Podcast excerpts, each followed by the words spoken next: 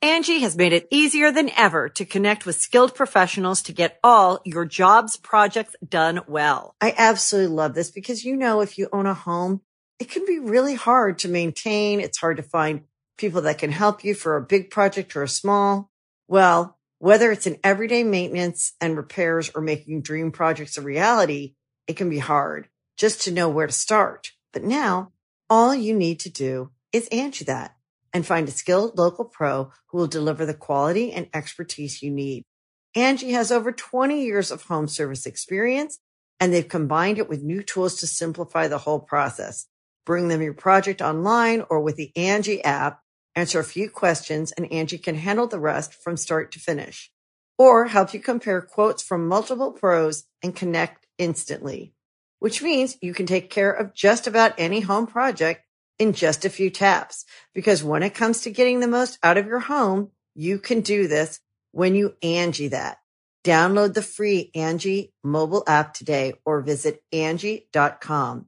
That's A-N-G-I dot com. Greetings, humans. You have entered the Command Zone, your destination for all aspects of Elder Dragon Highlander. Enjoy your stay.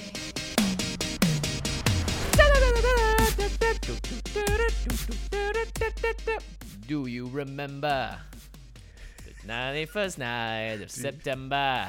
That's all I know of the song. Fire, dancing- no, wait, don't you remember? Yeah. You told me it was Earth, Wind, and Fire Day. It is Earth, Wind, and Fire Day because today is the 21st of September that we're recording this, and that's the, that's the name they mentioned in their song, their seminal, amazing number one hit, September. Earth, Wind, and Fire is a great band. this is before my time. It's before both of our times. uh, but yeah, great song. I love that song. My favorite. That was it. That's all there is to it. I like, That's all she wrote. That's all they wrote. Sorry. It's I a like how band. you're like, I gotta get on the right pitch for that one. That's pretty good. Yeah. Uh, how's it going, everybody? You are watching slash listening to the Command Zone podcast. I'm your host, Jimmy Wong. How's it? It's Josh Lee Kwai. and we are in our new set today. Uh, but we finally turned it around so you can see behind us. Before we just had the Game Nights logo behind us. But this is actually, I think, my favorite part of the set. Yeah, for sure. And Yeah. we've got a roaring waterfall. Yeah. What uh, what plane is this on? I think it's Ravnica. I think it's the city Nice. of guilds. The city sans Jace. Because Oh, I should shout out uh, Balam Nahara. I hope I'm saying his name right. He did the animation on this uh, cool thing behind us. So Balam or Balam certainly Balaam. sounds sounds like a, uh, a planeswalker name as well. So thank you, Balam, for making that animation. Jeffrey does them as well, uh, but Balam stepped in for this one. So it's Oh pretty yeah, Jeffrey exciting. did the one for the last game nights and the one for the next game nights. Uh, Very exciting. very exciting. Today on the show, we are talking about a fun topic. We don't do these Is it as fun? often. Uh, yeah, it's fun because I think It's, it's, an gonna annoying topic. it's gonna start a lot of con- conversation, uh, and it's the most annoying cards in EDH slash Commander. But before we get into it, this show brought to you by CardKingdom.com slash Command Zone. Here's their awesome logo. There's their awesome hat. Make sure you go there if you want to buy any of these annoying cards that we're going to talk about today, as well as any of the new Ixalan product. It's all there. It's shipped really fast. We keep getting tweets, even though I thought it was going to end at some point, but we keep getting tweets that are like, "Hey, I just I was in X country. I just ordered this and it came in three days. Amazing. That is amazing. 100% true. Card Kingdom is amazing. Also, Ultra Pro is amazing. We keep getting tweets about the Eclipse leaves. I know they're a little bit hard to find. People Yeah, they're often sold kind of out complain to us that they're hard to find, but they're hard to find because they're awesome and everyone's grabbing them and gobbling them up as fast as possible. Yep. Um, if you have a chance to try out the Eclipse leaves, I would highly recommend it. Big thanks to Ultra Pro for supporting the show. And the third way that you can support this show is directly at patreon.com slash command zone. In fact, we call out one lucky patron every single episode, and this episode is dedicated to Charles Gray. Charles, you rock. It's a sunny day because it's the 21st of September. Never was a cloudy day. Charles Gray. I was like, how does that tie in? Gotcha. I don't know. Day yeah. Gray. I would like It's to not take a gray. small moment to shout out all the patrons, though. You guys are awesome. Thank you so much for being our. I, I love reading the patron comments and the messages more than anything else uh, because it's you know Twitter you get a thousand people talking to you. Reddit it's a cesspool, but a good one. Uh, but Patreon's nice. You know, I, it's per- personalized messages. I know so many people's names now as a result too. It's great. I, I will say that I make a marked effort to respond or acknowledge every single patron comment or anything from a patron because those are our most ardent supporters. You guys are really a huge reason why we're in this space, why we have this cool studio set, and why the channel has grown so much. So thank you so much. Yeah. All right. Now let's talk Commander. C O M M A N D E R. Good job. I almost missed the last E. Let's talk about the most annoying cards in EDH. You know, there are some cards that just make us groan. yep. They drive us crazy. Um, well, some that drive you crazy, some make me happy. That's that's, true. The that's point true. of Well, this th- episode. You know, and I, that, I think that's a really good point and a disclaimer we need to make. Um, we're going to talk about a bunch of cards that we find annoying to play against, but that doesn't mean that we think they're mean, that we think people who play them are jerks, that we think they should be banned. we should revisit that disclaimer when you get to your number one. But sure. yeah, I don't think those people are mean or jerks. I I I, I You don't just hate like them. that card. There I don't you hate go. All right, them, all right, right? all right. And I think that's an important um, association to make, which is that you know because it gets thrown around a lot, and I just wanted to say this where because somebody plays a card you don't like is not really justified for you to be like not like that person. Yeah. Not like that card, sure, but that doesn't make them a bad person. The card's legal, they're allowed to play it. That's the format. Um now it should you not can, be reflective of who they are as a person. yeah, exactly. Now you can not want to play against that person on that deck. You can do whatever you find fun, but that doesn't mean that like I don't like Jimmy because he plays my number one most hated card. I like Jimmy a lot. Clearly, we hang out all the time. He does play my most hated card, Quite often, and Yeah. different versions of it. Astute Yeah. viewers will already know what this number one is. but I but I do not attribute any of that to Jimmy the person. It's all in the game. Totally get it. It's all fun. That's part of what makes Magic awesome is that you have to Yes. sort of overcome these things that you don't quote unquote like. Yeah, Um, and make, that kind of like wrote here is really good. That kind of rhetoric is dangerous. Yeah. What does rhetoric mean? rhetoric is just the the culture of talking about it in this case right so the idea that a lot of people will be like this person you know oh he played this card he's a jerk or if you want to be a Right. jerk play this card i don't like that rhetoric because it makes it okay to think in those terms which i don't agree with which is to attribute certain personality types to a person because of a card they played in this game Yeah. Now that's I I would say that cards do in a certain way define the person. Like Yeah, for your, sure. the- your commander is always indicative of what you like to do or how you build your deck. But you shouldn't take single cards out of context because a powerful card or a card that works really well in your deck or one that affects your meta in a very powerful way doesn't mean that you're a bad person. just means you're playing to the meta sometimes. yeah or you might be playing a deck that i don't like but that doesn't mean I, that it's you it's just that's the way you like to play the game maybe we can't even play magic together it doesn't mean that you're a mean person that's all i Yeah. want to say okay enough of that off the soapbox let's talk about our most annoying cards I'm very excited. yeah i'm gonna go first oh yeah we don't have the computer here so you're gonna, we're gonna look them up I there know. most of these I, I think we know what they do but we might get the wording slightly off but Yeah. it's okay whatever bear with us here my number five. We're each going to do top five, and then we'll Mm-hmm. do some honorable mentions. My number five most annoying card for me is Torpor Orb. Torpor orb. Torpor Orb is very simple. It just stops enter the battlefield effects from creatures. Yep. It's a two drop artifact. It, uh, you know, I think Enter the Battlefield effects was the first thing that a lot of players go to, is what I went to when it was like, wow, this really breaks the game if you can repeatedly do Enter the Battlefield effects. Or we're always taught that creatures that do something when they enter the battlefield are better than ones that don't, you know, Right. because there's an impact on the board. You have your 187 creatures, the guys that kill someone that when they come in. So Torpor Orb stops, I would say, if I had to get a percentage, like 40% of my deck's effectiveness across the entire board. Yeah, there's certain decks where it stops like 90% of it. But Rude. like even decks that aren't built around that, there's a going to be a lot of enter the battlefield effects on Yeah. creatures just randomly in decks that aren't concentrating on that. I mean, who doesn't put Eternal Witness in a green deck? I mean, Exactly. That's like one of the best end of the battlefield abilities there is. And a- another thing I don't like about Torpor Orb, or that I find annoying, is that it uh, shuts off the way that I would get rid of it a lot of times. So, like, Right. a lot of the decks are like, well, I have Reclamation Sage, or I have a Six Line, or those are my ways to deal with problematic artifacts. Well, Torpor Orb's a p- problematic artifact that also protects itself from that. yeah. Um, I will say that Torpor Orb probably caused me to become a better deck builder Right. because I had to start going towards crows and grips and other things that you know I had to think about that when I was deck building and realize like, well, what if somebody plays a torpor orb type effect? There's a few other cards that do it. Hushwing Griff. Mhm. There's that new one I forget what it's called from Ixalan.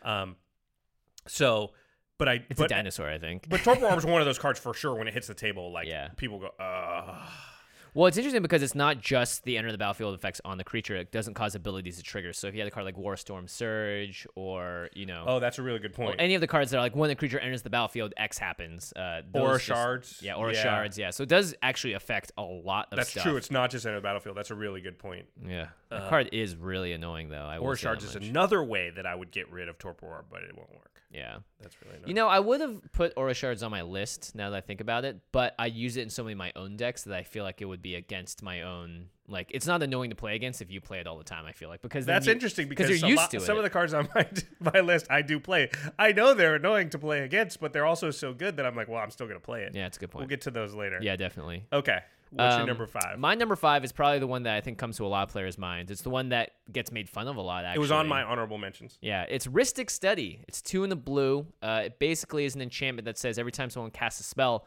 you get to draw a card unless they pay an additional one generic mana for that spell. The thing about this is, is that we almost always are drawing cards off Ristic Study in our play group. Well, I don't even think the fact that they're drawing cards is what's annoying because Consecrated Sphinx is not as annoying. Sure. It probably draws you more cards, but it's this. You gonna pay one for You that? gonna pay one for that? Uh, did you pay the extra one for that? Yeah, And you're like, hold on, I'm still deciding some things. Yeah, I'll tell exactly. you in a second.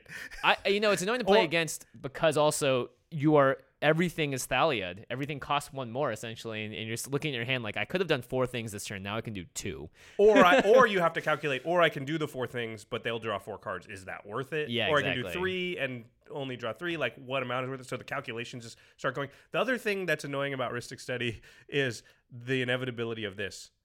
It's like your turn. Yeah. And you're like, oh wait, Craig, whose turn is over already, and Jimmy's already drawn his card. Craig, wait, I forgot Ristic Study. Did you did you Yeah. pay for it?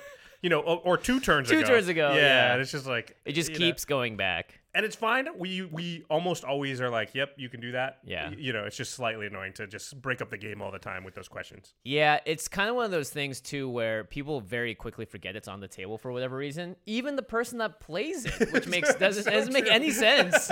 You're the one that has this incredibly powerful ability, and then everyone's like, "Oh, well, okay. Oh, oh, wait, three turns happened. I was on my phone. I'm so sorry. Did everyone pay an extra one for Yeah. their spell?" Oh, okay, so I draw one, two, six. Okay. Yeah, yeah.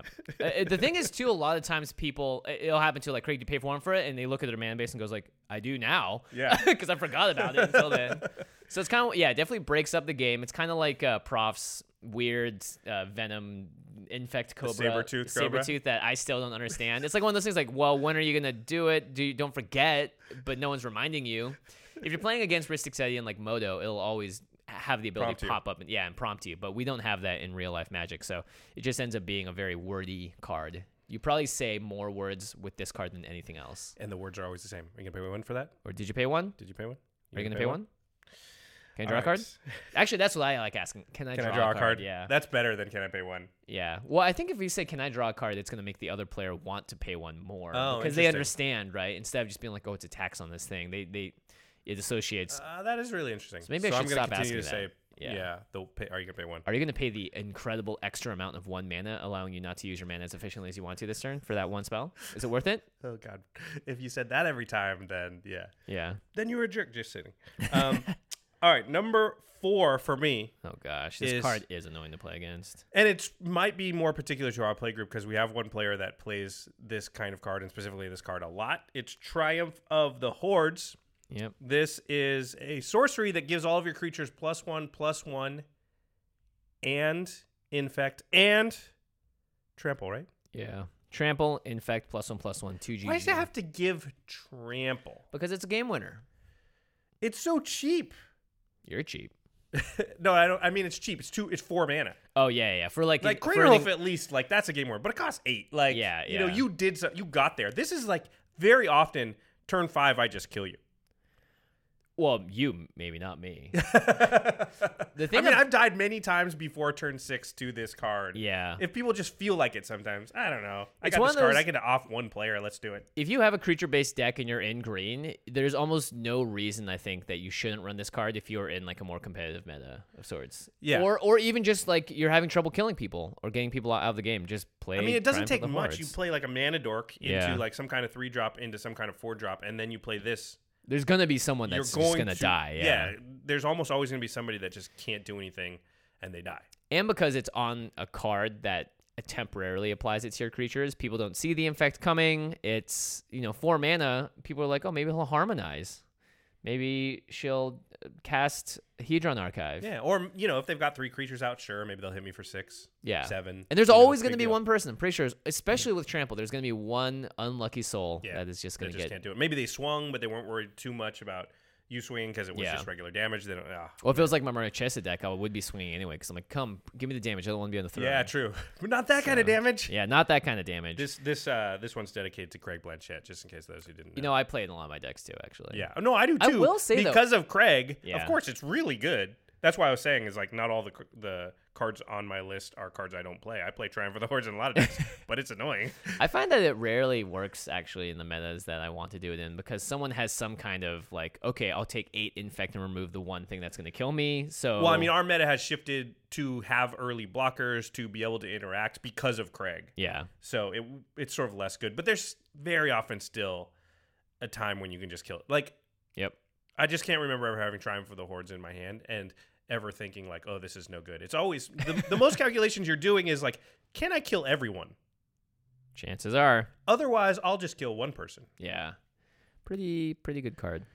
All right, you're number four. My number four is a card that you particularly love. Every time it comes out, I This have was to on read my it. honorable mentions too. I have to read this card like six times every time it comes out because I just don't understand why it's so good. And it shuts down the entire game. It's Perplexing Chimera. Four in the blue for an enchantment creature chimera. It's a 3 3. Doesn't matter. Whenever an opponent casts a spell, you may exchange control of Perplexing Chimera and that spell.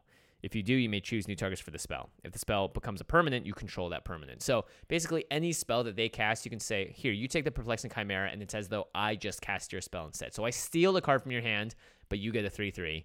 And now you have the ability to steal the next spell if you are so inclined. There's almost no spell in EDH I wouldn't exchange for a permit. Like, if it was like a rampant growth, maybe, but like, it really, first of all, you can abuse it obviously with um, Rune. rune, any flicker effects. any kind of flicker effects because you flicker it once they have it, and then most of those effects say return it to owner's control at the next end step. Well, you're the owner of that card, Yeah. so it comes back onto your side of the table. Well, what you do is when the perplexing chimera triggers on the stack. Well, actually, no, the, no, yeah, yeah you, You have just to let 'em flicker have it. it, yeah. Well, the thing is, if you cast the flicker spell and they choose a different target for it, Yeah, that's a so good you point. have to do while the perplexing chimera. That's is, okay. like, you about still to get the transition. perplexing chimera, chimera if they do that. Yeah. So you get it either way, right? Oh, if you're they steal right. your flicker oh, spell. Gosh, you're so right. So it's not that bad. Um, unless they have a really good flicker target, I but- have also found that this card is pretty good even if you can't flicker it because it's just really hard to play against it. Yeah. You're sitting there looking at all your cards, and the EDH decks aren't built with a bunch of cards that you don't care if your opponent gets them. Yeah. Yeah, it's true. It's like, oh, I'm gonna use a removal spell on it. It's like, no, actually, they could have just p- used that removal spell on something else. You get the chimera though. And then now the whole game's weird because you can steal other people's spells, you know, and give them the chimera. And usually, if you have the perplexing chimera in your deck, you do have ways eventually to like flicker it or whatever. But plus, nobody can play the commander. Oh man, I love this card. It's so great. But it's, a head scratcher. So annoying. Because every time it comes out, you're just sitting there and you look at your entire hand and go like, I don't want anyone to have any of these. I'm just gonna keep passing the turn until someone finds a way to kill it. I'm just gonna do nothing. like board wipes are really the Yeah. real effective way against this, a card like that. yeah, because if you steal the board wipe with the chimera, you're like, Still that's my board happens, wipe. yeah. Doesn't matter. Still wipe. Just still do does it. the Do it same for the thing. flavor. Yeah. All right, my number three is Gaddick Teague. This is a Alex Kessler special. This is a, and again, I play this in quite a few decks. Uh, if you're a creature based deck, you probably want this in there if you can. Yeah, it's pretty good. It's green white for a legendary creature 2 2. It says non creature spells with converted mana cost 4 or greater can't be cast, Like Triumph of the Hordes. like Triumphs of the Hordes. And then non creature, it also says non creature spells with X in their mana cost can't be cast. So he's a non-creature spell hater. Yeah, he's a hate bear because he's a 2 2 for 2. Yeah. but he turns off man a very high percentage of uh, your opponent's decks Yeah. he just and he turns off a lot of the stuff that would get rid of him Uh huh. And 'Cause- they're all non-creature spells too. Ugh. Ugh.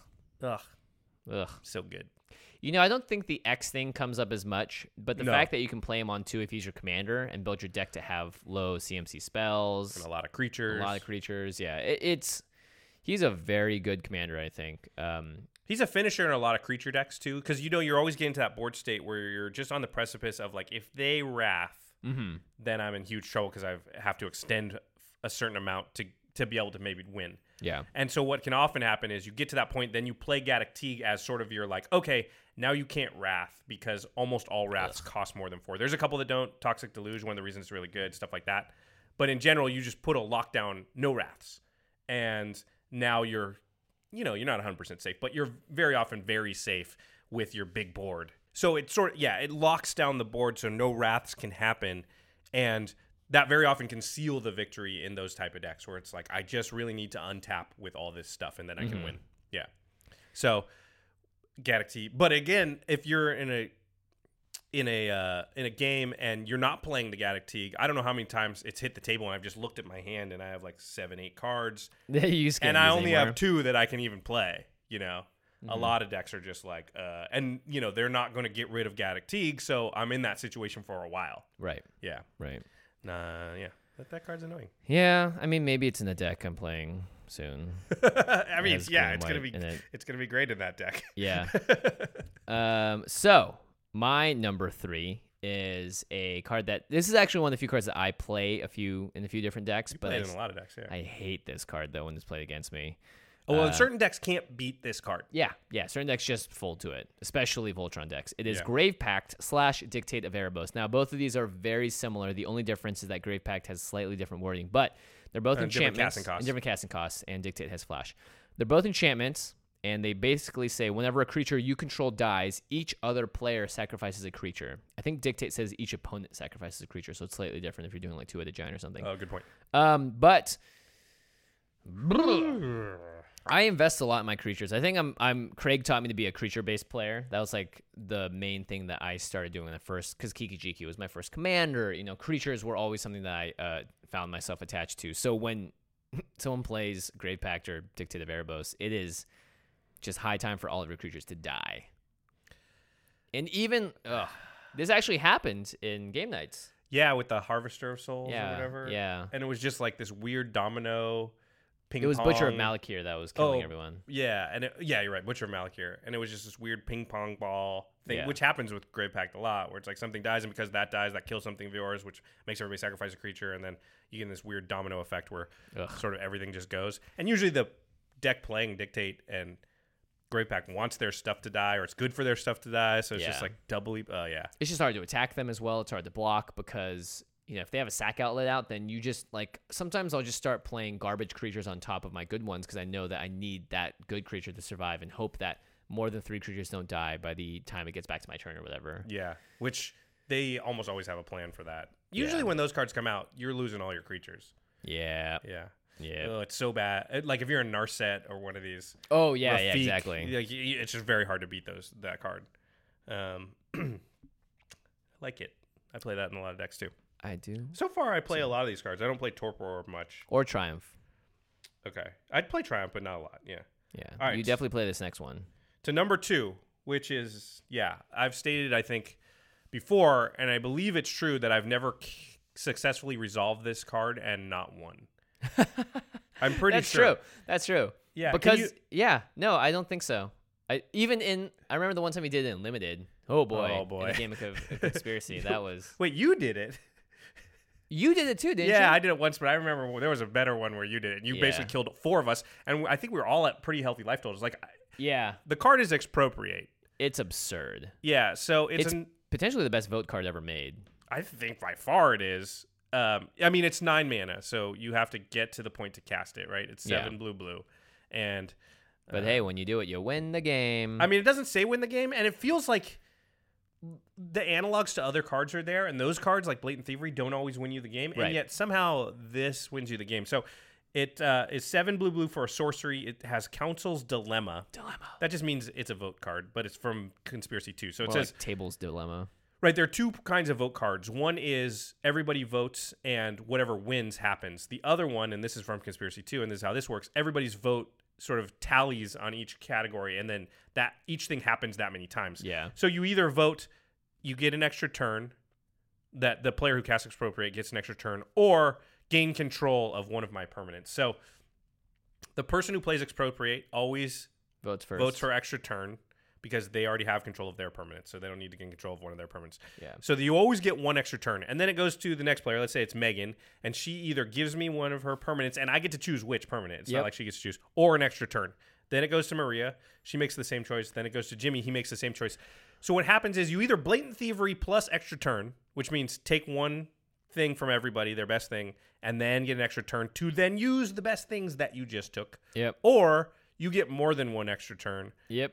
By the way, time stretch costs ten mana, gives you two extra turns. So You're if you all- yeah. get Ugh. if you get one extra extra turn, you're already getting a good rate on two extra turns. Plus, Yeah. the other two people still give you stuff. It's just, it's just really good. And most times, I think people do make the mistake of Yes. giving people an extra turn. You should almost always give them a permanent. Never give an extra turn. Give them a permanent every time. Now you may lose, Some good stuff. and you may lose that game, but you will always lose if they get two extra turns. There's no way you win a game where they've got nine mana available to them, they cast expropriate, and you just gave them two extra turns. Yeah, because they're already getting a permanent probably, and two extra turns. Even if they get, even the one extra turn can sometimes be enough. But I think people are usually very precious about their permanents. And the first few times, I was like, "You're not taking my best card," and I was like, "Oh wait, but I just lost the game, so it doesn't matter." Yeah, this card is broken. yeah. Yeah. yeah, Five mana is about the average price for an extra turn in EDH. Yeah. um, with time warp, not time stretch, and, And time stretch is already like one, a card that could go on this list. Just getting two extra turns for one card is Yeah, so good. Yeah. very very powerful. All right, you're number two. I just don't Who think- does number two work for? Who does number two work for? This is a card that also we played against recently on game night, and boy, it, it really made things hard to live. it's similar to Ristic City in some ways too. Yeah, yeah, I guess. In that you have except- to keep reminding people that it's there. Yeah, it's called Blind Obedience. One in the white for an enchantment. It has extort on it, so it says whenever you cast a spell, you can pay either white or black hybrid mana. If you do, each opponent loses one life, and you gain that much life. So in a four-player game, you're draining everyone for one, and you gain three. The big thing is that it says artifacts and creatures your opponents control enter the battlefield tapped. Artifacts and creatures. If you go back to the game nights where Mel played this in the Commander 2017 precons, I like. I think I had to play a giant mana rock. Yeah, yeah. I played like a Dreamstone, Hedron. Hedron- yeah, f- tapped. It's the and then passed the worst turn. thing ever. Like I had, s- I- if that card wasn't there, I'd been able to play three more cards off of that Dreamstone Hedron. But because of that, and it's and it's also like, hey, you need to play a blocker this turn. It's like, nah, you're not going to. It's going to come in tapped. Hey, you need to, you want to have an activated ability or something on a haste creature. It's just not going to happen.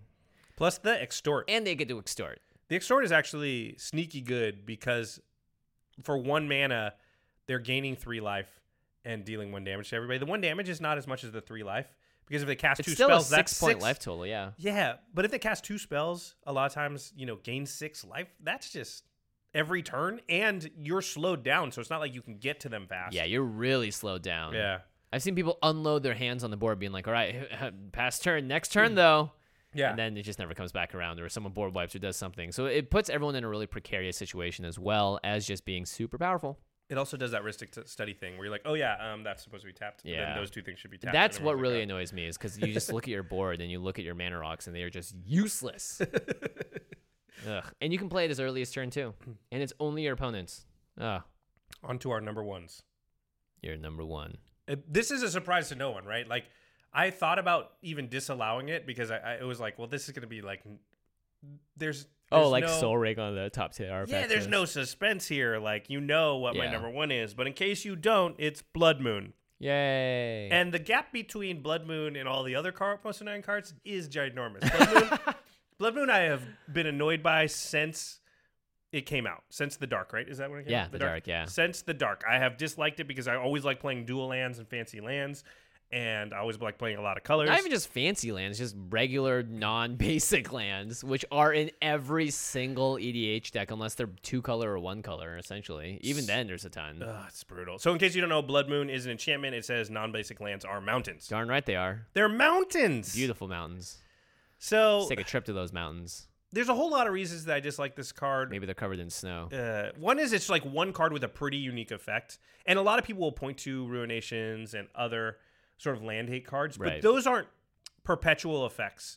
So like ruination comes out, blows away my lands. It's not really that different than Armageddon. It's a little better because it can be one sided, but at the same time, next turn I can play a land. I can start to do stuff. Blood Moon locks you a lot of times into I can't do anything Yeah. because you know, maybe I'm in a five color or four color deck, and in those, which I usually am playing, and in those, I might only have two or three basic lands in the entire deck, Mm-hmm. if that, sometimes zero, and it turns them to red.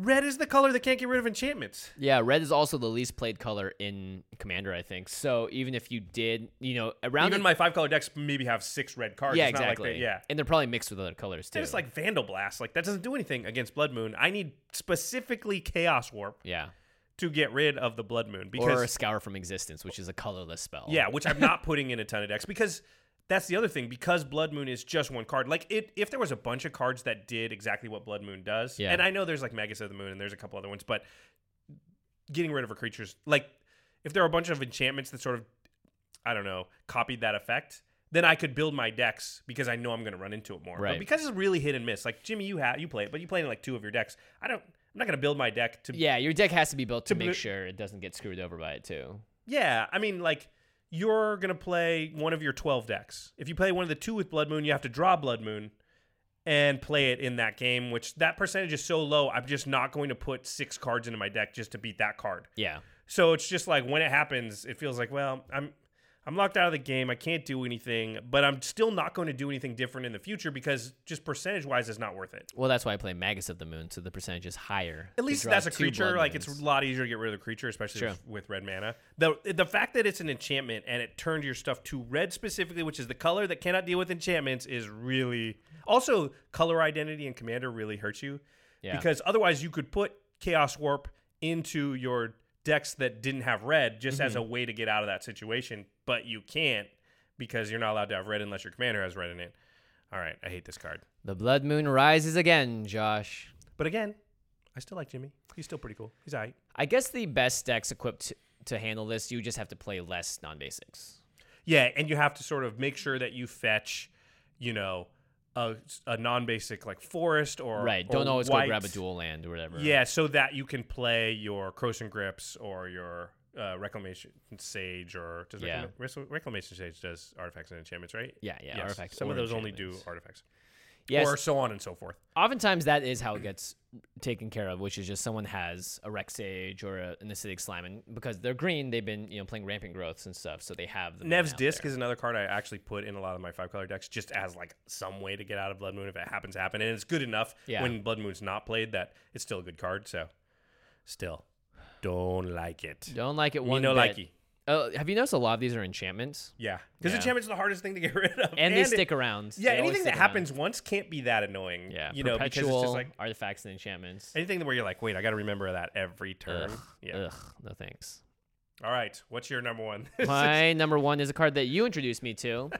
It was one of the least favorite games of Magic I probably ever played afterwards. that card is Humility.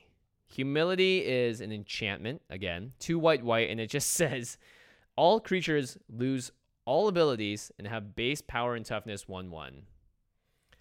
Listen, this is really simple, although the card like tends to like people have a lot of questions once in play. Yeah. But the Can this happen? Can this happen? no, Uh, the answer is always no. The answer is no. It's not. It's a one-one with no abilities. There's no point at time where it's not a one-one with no abilities. Comes in, it's just a 1 1 Yep. for sometimes 6. Yep. Uh, it's a one-one for five mana. The problem with this is that it is again. I play creature-based decks. I have a lot of enter the battlefield effects. This is like it combines Torpor Orb, what it does, and it also adds on the whole. Your creatures are just tiny, so you could, you're paying. You're not even getting like a good body off it. Like sometimes you're getting like you're paying for a five mana five five or whatever. This time you're just always paying for a one one no matter what. Yeah, at least with Torpor Orb, and Torpor Orb's bad, don't get me wrong, but there's a times where you can be like, well, I'm just going to attack you with my stuff, right? Yeah. Like, hey, there's still three threes and four fours. Like, you can't just, but humility even kind of stops that. Yeah, and then it makes everything trade with everything else because they're all one ones. Yeah, it's it's a pretty brutal card. Yeah. I would suggest putting it in all your decks if you have, say, if you're around eight creatures or less yeah. and you're in white, you should probably have humility in there. Uh, and then you combine this with Ether Flash. That's why that game. which is an enchantment that does two damage to a creature when it enters the battlefield. I, I think that's what it is. So basically, anytime you played a card, you just died immediately. That's really what put that game into the realm of like super annoying. Yeah. And you notice I didn't really play that deck after that because that's sort of what it did, and it wasn't that fun because it was like four hours. yeah. Well, everyone was just like, as soon as we can get rid of this humility, it's fine. It's like, no, now we gotta get rid of e- this ether flash too. oh my gosh, we're just this, this game is gonna last forever. So humility definitely at the top of my list. It just shuts down too many of my decks, and I like my creatures. You know, I very I have very few Mizzix esque decks. Right, with And not. even then, Mizzix gets destroyed by humility, but at least you have powerful spells. and you have the ability to just maybe capsize the stuff. or Yeah, get exactly. rid of it, You yeah. have other ways of, of of dealing with it. But yeah, humility. What a card. What a card. Okay, so those are our top five, our personal most annoying cards in EDH. But we have a few honorable mentions, stuff that, um, you know, I don't know if mine are even the next on my list, but they were ones that I was considering. Yeah, they're So- up there. My top honorable mention is Winter Orb. Players This is, this is a classic. Players can only untap one land. as long as Winter Orb is untapped. Oh which is yeah, some that's actually random- something that comes up from time to time. So if you can tap your own Winter Orb, you can tap it on the end step before your turn, and then all your stuff will untap. including the Winter Orb. Yeah, and then everybody else. So that's a really good like another reason why Fate Stitcher is awesome. Um, yeah, it locks stuff yeah. down. But when somebody else plays Winter Orb, you're just like going at like, and a lot of times I've noticed. And listen, I'm not calling these people mean or jerk or anything because sometimes their deck is set up to take advantage, like they got planeswalkers or whatever. Yeah. They play Winter Orb and they're not doing the tap it thing. They're just literally fine with everybody else not and Yeah. themselves not being able to cast stuff because they're like, well, then I tick up all my planeswalkers. I have two or whatever, and I'm just getting value while everybody else. is Oh just yeah, slowly it's really good in Planeswalker decks. yeah, but Think- it's slow, so it's just like okay, untap one land, go, untap one land, go, untap one land, go, and then somebody goes, okay, I'm gonna tick up Jace, I'm gonna tick up blah blah blah, I'm gonna tick up this, okay, go, Yeah. untap one land, untap one land, untap one land, okay, I'm gonna or they're tick up playing Jace. cards like Treachery, Yeah, so they just get their mana back. Um, the thing that's really interesting about this card is that Fate Stitcher can tap it yeah, and untap it. So if you do have a tap ability, that's that's what you can kind of get someone be like, haha, I tap your thing back down, but or I untap your thing because you tapped it, but it doesn't really matter. I told that story about how we I was playing with some guys and uh, somebody played Winter Orb, but I was playing my Tim deck, so I actually had control of it. I could Ah. tap and untap it, and so I was just making it so everybody except the Winter Orb player got to Wow. untap their stuff, which was pretty brutal. So That is brutal. Don't Oh. but I play felt against totally Josh. fine because they played Winter Orb, so they gotta they gotta deal with the They consequences. do have of to it. deal with it. Yeah. um, my top honorable mention is Cyclonic Rift, because if you know This is a that's good one. if you know that someone has it and they have seven mana, it's almost like playing not like not playing into a board wipe, but even more intense because you don't even want to play your mana rocks. You don't want to play anything really until you can find a way to make them bust it and use it. but it's such a huge board wipe and it's such a blowout because it's like, oh, use your Nev's disc. It's like, okay, it's going to blow everything up. But in this case, it's like, oh, this is a one sided board clean. Yeah, it's not their stuff. The fact that it's one sided is and that it's instant. I think those are the two things. Yeah. if it was Instant sorcery one-sided. speed, no, it'd still be awesome because it doesn't hit your own stuff, but it would be much less good. Um, and the game doesn't give us a good way to deal with mass bounce. So Right. you know, you there's protection like give your stuff indestructible. There's face reward stuff to get it back out once it's gone to the graveyard. There's nothing. They need to design a card that says, you know, it's like one in a white or one in a hybrid white green that says um, that's an instant and says if a if a spell or effect an opponent controls Would return the return to permanents. permanent any number of permanents to your hand this turn put those back on the battlefield you know something that punishes mass bounce because there's nothing right now that protects you from it Yeah, other than like Counterspell. giving it yeah, counterspell. You can't even give yourself hexproof because Nope. it's an, it's, a, it's just such a powerful card. And knowing that someone has it cuz usually you'll see them tutor it to the top with a mystical tutor. Or even if like any I would say 80% of the time when I demonic tutor in a deck that has cyclonic rift, I get cyclonic rift. Yeah. It's that or toxic deluge, honestly. yeah i mean unless you're already ahead and you're getting crater hoof or some game winning Right. card so you're either winning or stopping somebody else from winning Yeah, that's the big thing. Is that like, haha, I did everything right. I prepared for everything except I cannot stop. A cyclonic rift overloaded. it's so good It's so good. it's so good Seven mana for that effect is just absurd. it's instant it's instant Yeah, it's an instant. it's brutal I hate it. yeah um, but it is very good and i put it on every deck that has blue and you should too You should too. Uh, my next one is Iona, Shield of Emiria. Iona is I'm not even going to tell say her casting cost. She's a huge angel, but what she really says is when she uh, when you cast her. By the way, it's when you cast her, right? uh, as she enters the battlefield. okay. you Oh, choose a sorry. color. As she enters the battlefield, Yeah. you choose a color, and then spells of that color cannot be cast. Yeah. Your opponents. Your opponents can't Yeah, cast spells. sorry, of the your color. opponents. So you could you choose. still can. You could choose white. Yeah. And be a okay. Yeah, you definitely don't like this card at all. Um, It's kind of Blood Moon esque. It can turn off your ability to get rid of it. yeah. That's what I don't like about it. Against a monocolor deck, it is just lights out.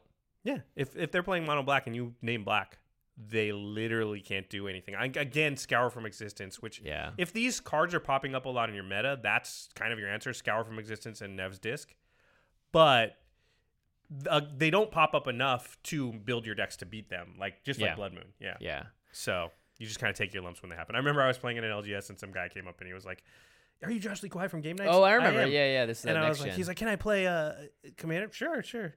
Like turn, he managed to like turn five Ionomy. and you were playing. I was playing mono green, Titania, and I was like, "Okay, I mean, you win. I remember wa- walking by the table, looking at it, and go, "Ooh, I mean, you got That's- me. You got me." that's commander for Like you." I'm playing green, I could do literally mono green. Like, what's your answer to Iona? yeah. You can't counter it, and once it's out, you can't cast any spells. So s- it's literally like, do you have Scour from Existence in your deck, and did you Yeah. happen to draw it? You're just playing Drago. Yeah, It's a nine mana seven seven flyer. So that that of course nine mana like expropriate status insurrection. We It's talked not about as this good in as the Ramos. Expropriate, Yeah, yeah. we talked about this on the Ramos episode. But nine mana is like end the game cards. I and I I would like it better if it just said you know destroy target player or whatever because the, I s- you know sometimes you still got to sit there and wait for them to kill you. Yeah, And again, I don't think those people are jerks or anything. I just I'm just like yeah yeah true. you know you got my monocolored like I'm done. I don't, I don't know what am I supposed to do? Can I go? You can't. All right, my uh, honorable mention, another honorable mention, is a card that I play in every single deck of mine. It's Vidalcan Orrery. You know this. I think when we started this show, I don't even think isn't it on our top ten artifacts back in like that was like our I really hope so. one of our first ten. Please episodes. don't look, viewers. I don't think it was. We could check right now. But, Okay. But keep talking about this card while I check. So Vidalcan Ori is a four mana artifact, and it says you can cast uh, all your spells at flash speed. So basically, all your spells have inst- are, are instant speed now. And Jimmy and I both have sort of slowly come around over the course of doing the show uh, over the last three years. In that Vidalcan Ori literally goes in every single deck. Mhm. It's as ubiquitous as Soul Ring. In fact, if I were to say, I think I have Vidalcan Ori in more decks than I have Sensei's Divining Top in. Wow. It's just so good. And there are points in the game where it's bad, where it's hard to just pay four mana and do nothing. But if you can ever get it out, you're in such a great position because you basically control where you sit at the table. And it gives virtual haste to everything. It just has. We didn't, did we? It's not on there.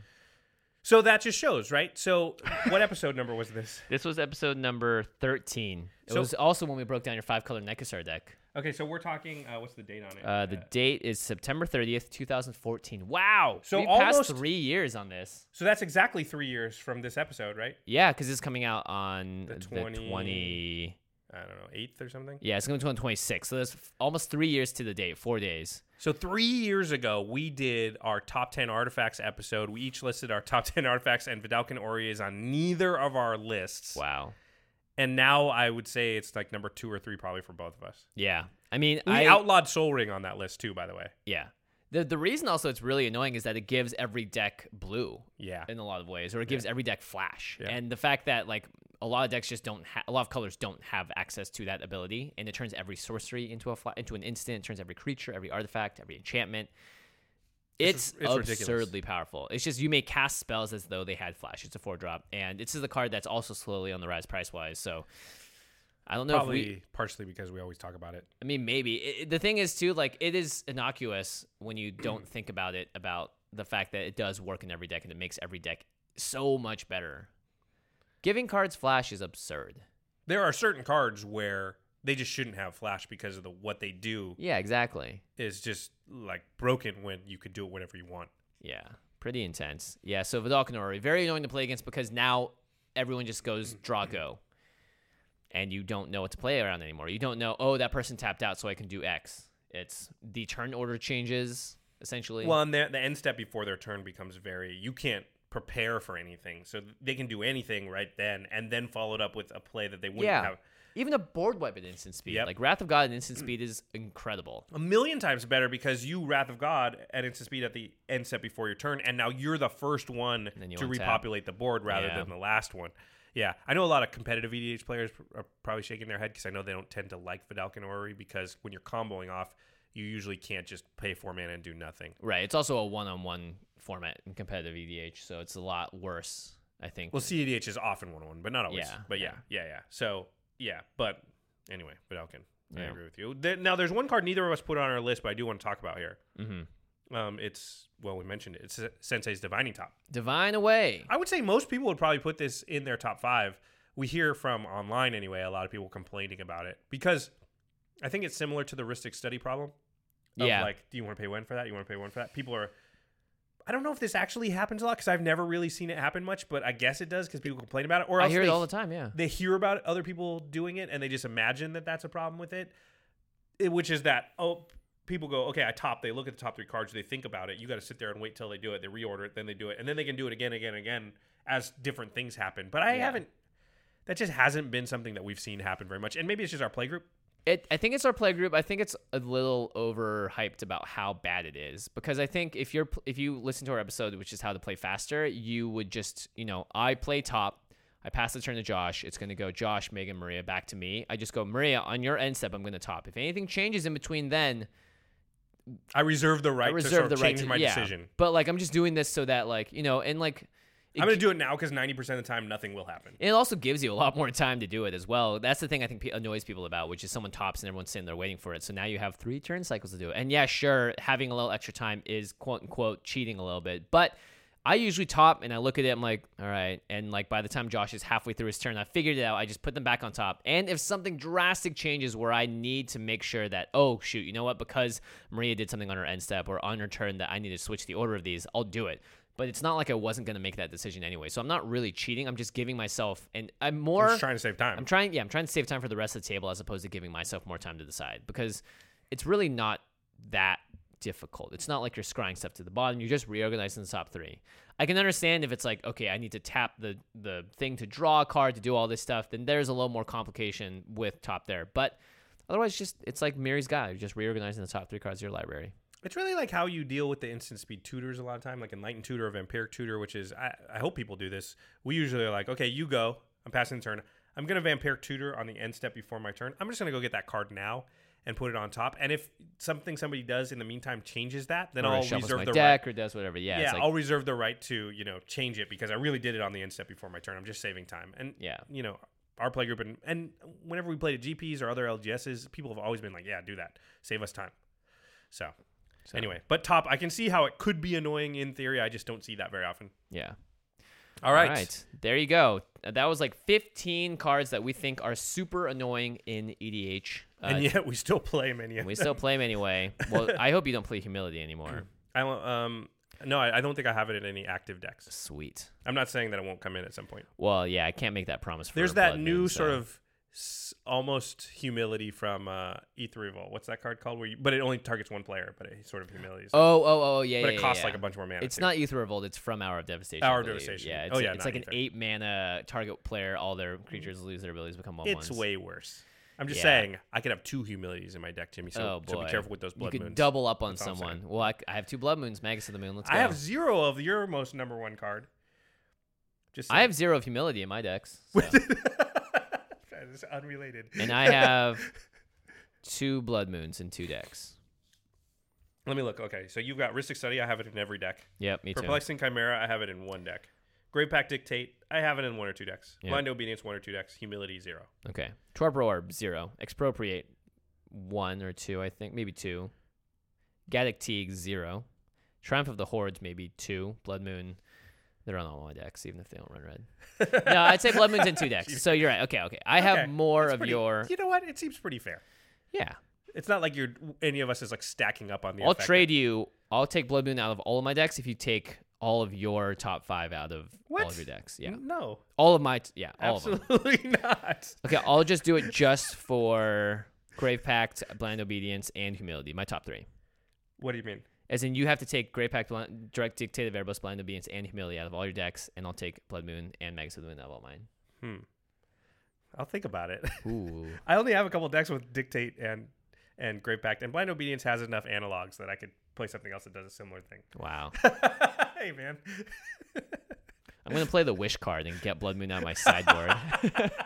but I gotcha. I didn't have it in my deck. Yeah, exactly. Letter of the law. Didn't think you s- saw that one coming, huh? I would have mad respect for that. Actually, If I You know played like would. I'd be like, glittering wish or "You whatever, got me, yeah, you got yeah. me." Oh man, those wish cards, I still don't understand them. I'm like, I can't play with a sideboard in EDH. It's too much. All right, time for to the listeners. What are your most annoying cards in EDH to play against? And Yeah. do you also simultaneously play those cards like we do?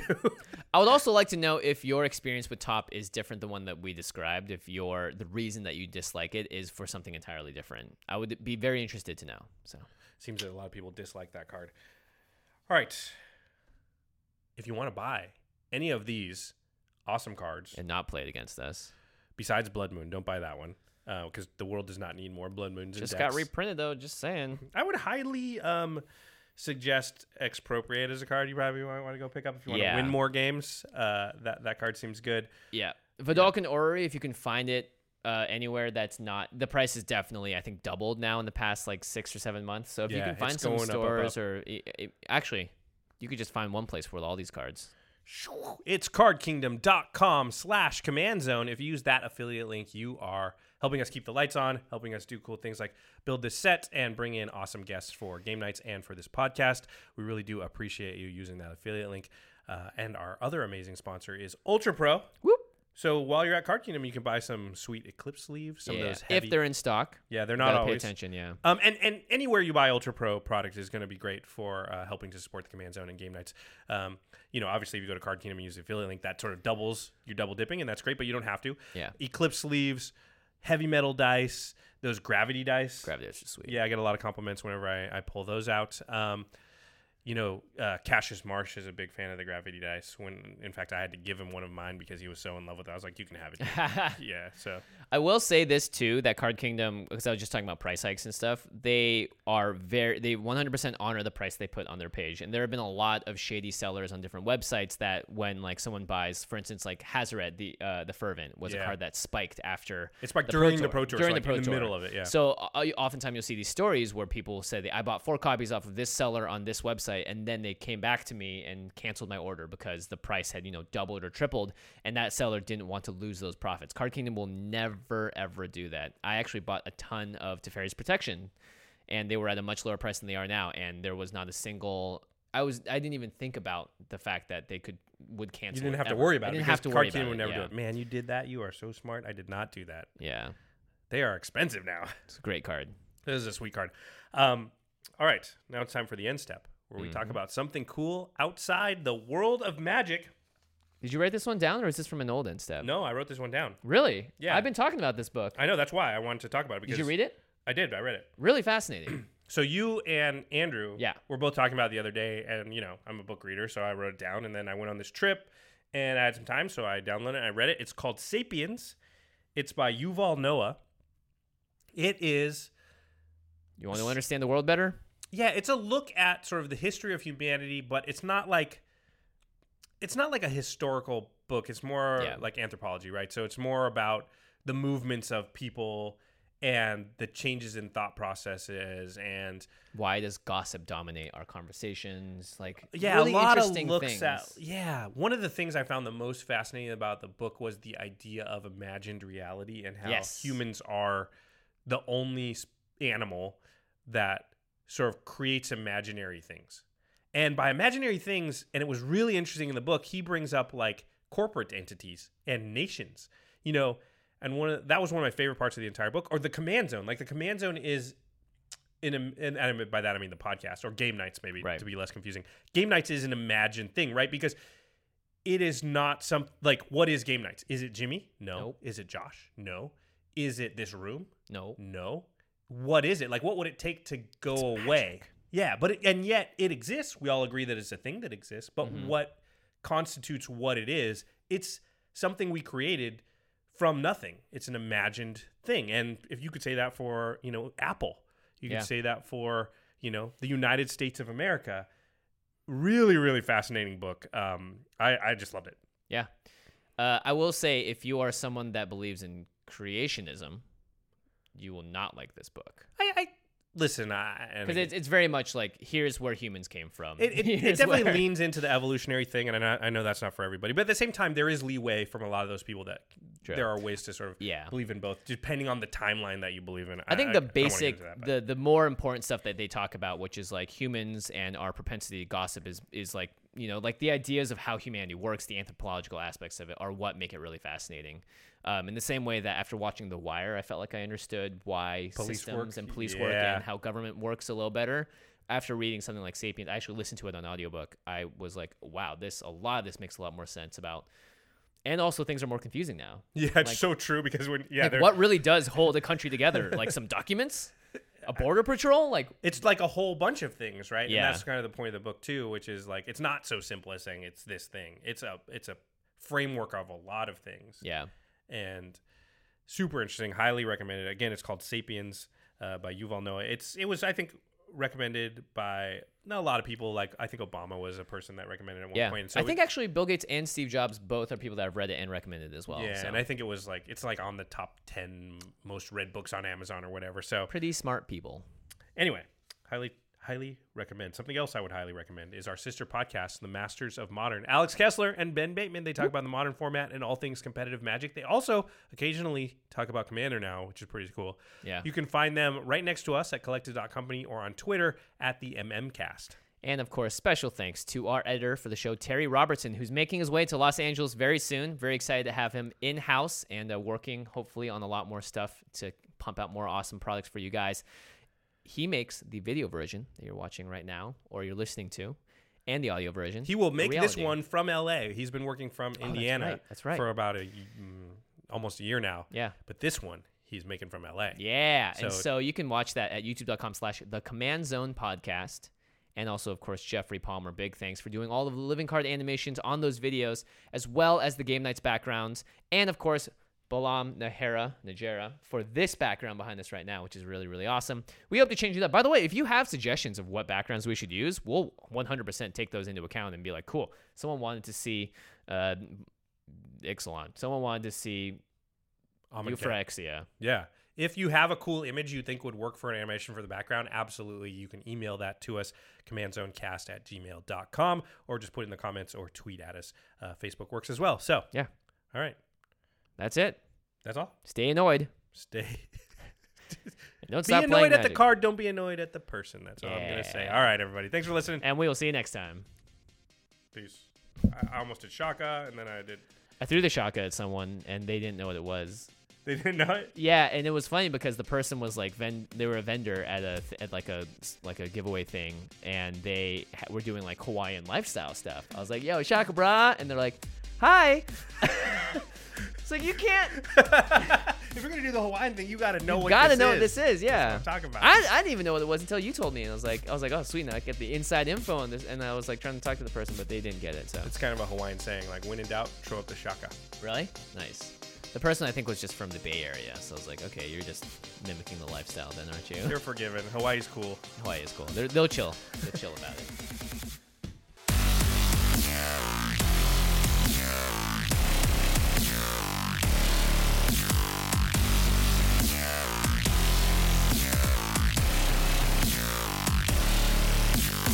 Thank you for your attention. For further inquiries, send an email to commandcast at rocketjump.com or ask us on Twitter at JF Wong and at Josh Lee Kwai. See you later, alligator. Greetings, humans. Angie has made it easier than ever to connect with skilled professionals to get all your jobs projects done well. I absolutely love this because, you know, if you own a home, it can be really hard to maintain. It's hard to find people that can help you for a big project or a small. Well, whether it's in everyday maintenance and repairs or making dream projects a reality, it can be hard just to know where to start. But now all you need to do is Angie that and find a skilled local pro who will deliver the quality and expertise you need. Angie has over 20 years of home service experience and they've combined it with new tools to simplify the whole process.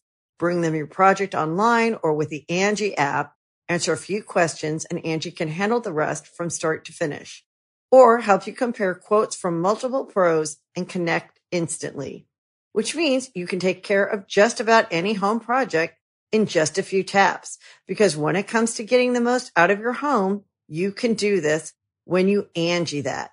Download the free Angie mobile app today or visit Angie.com. That's A-N-G-I dot com.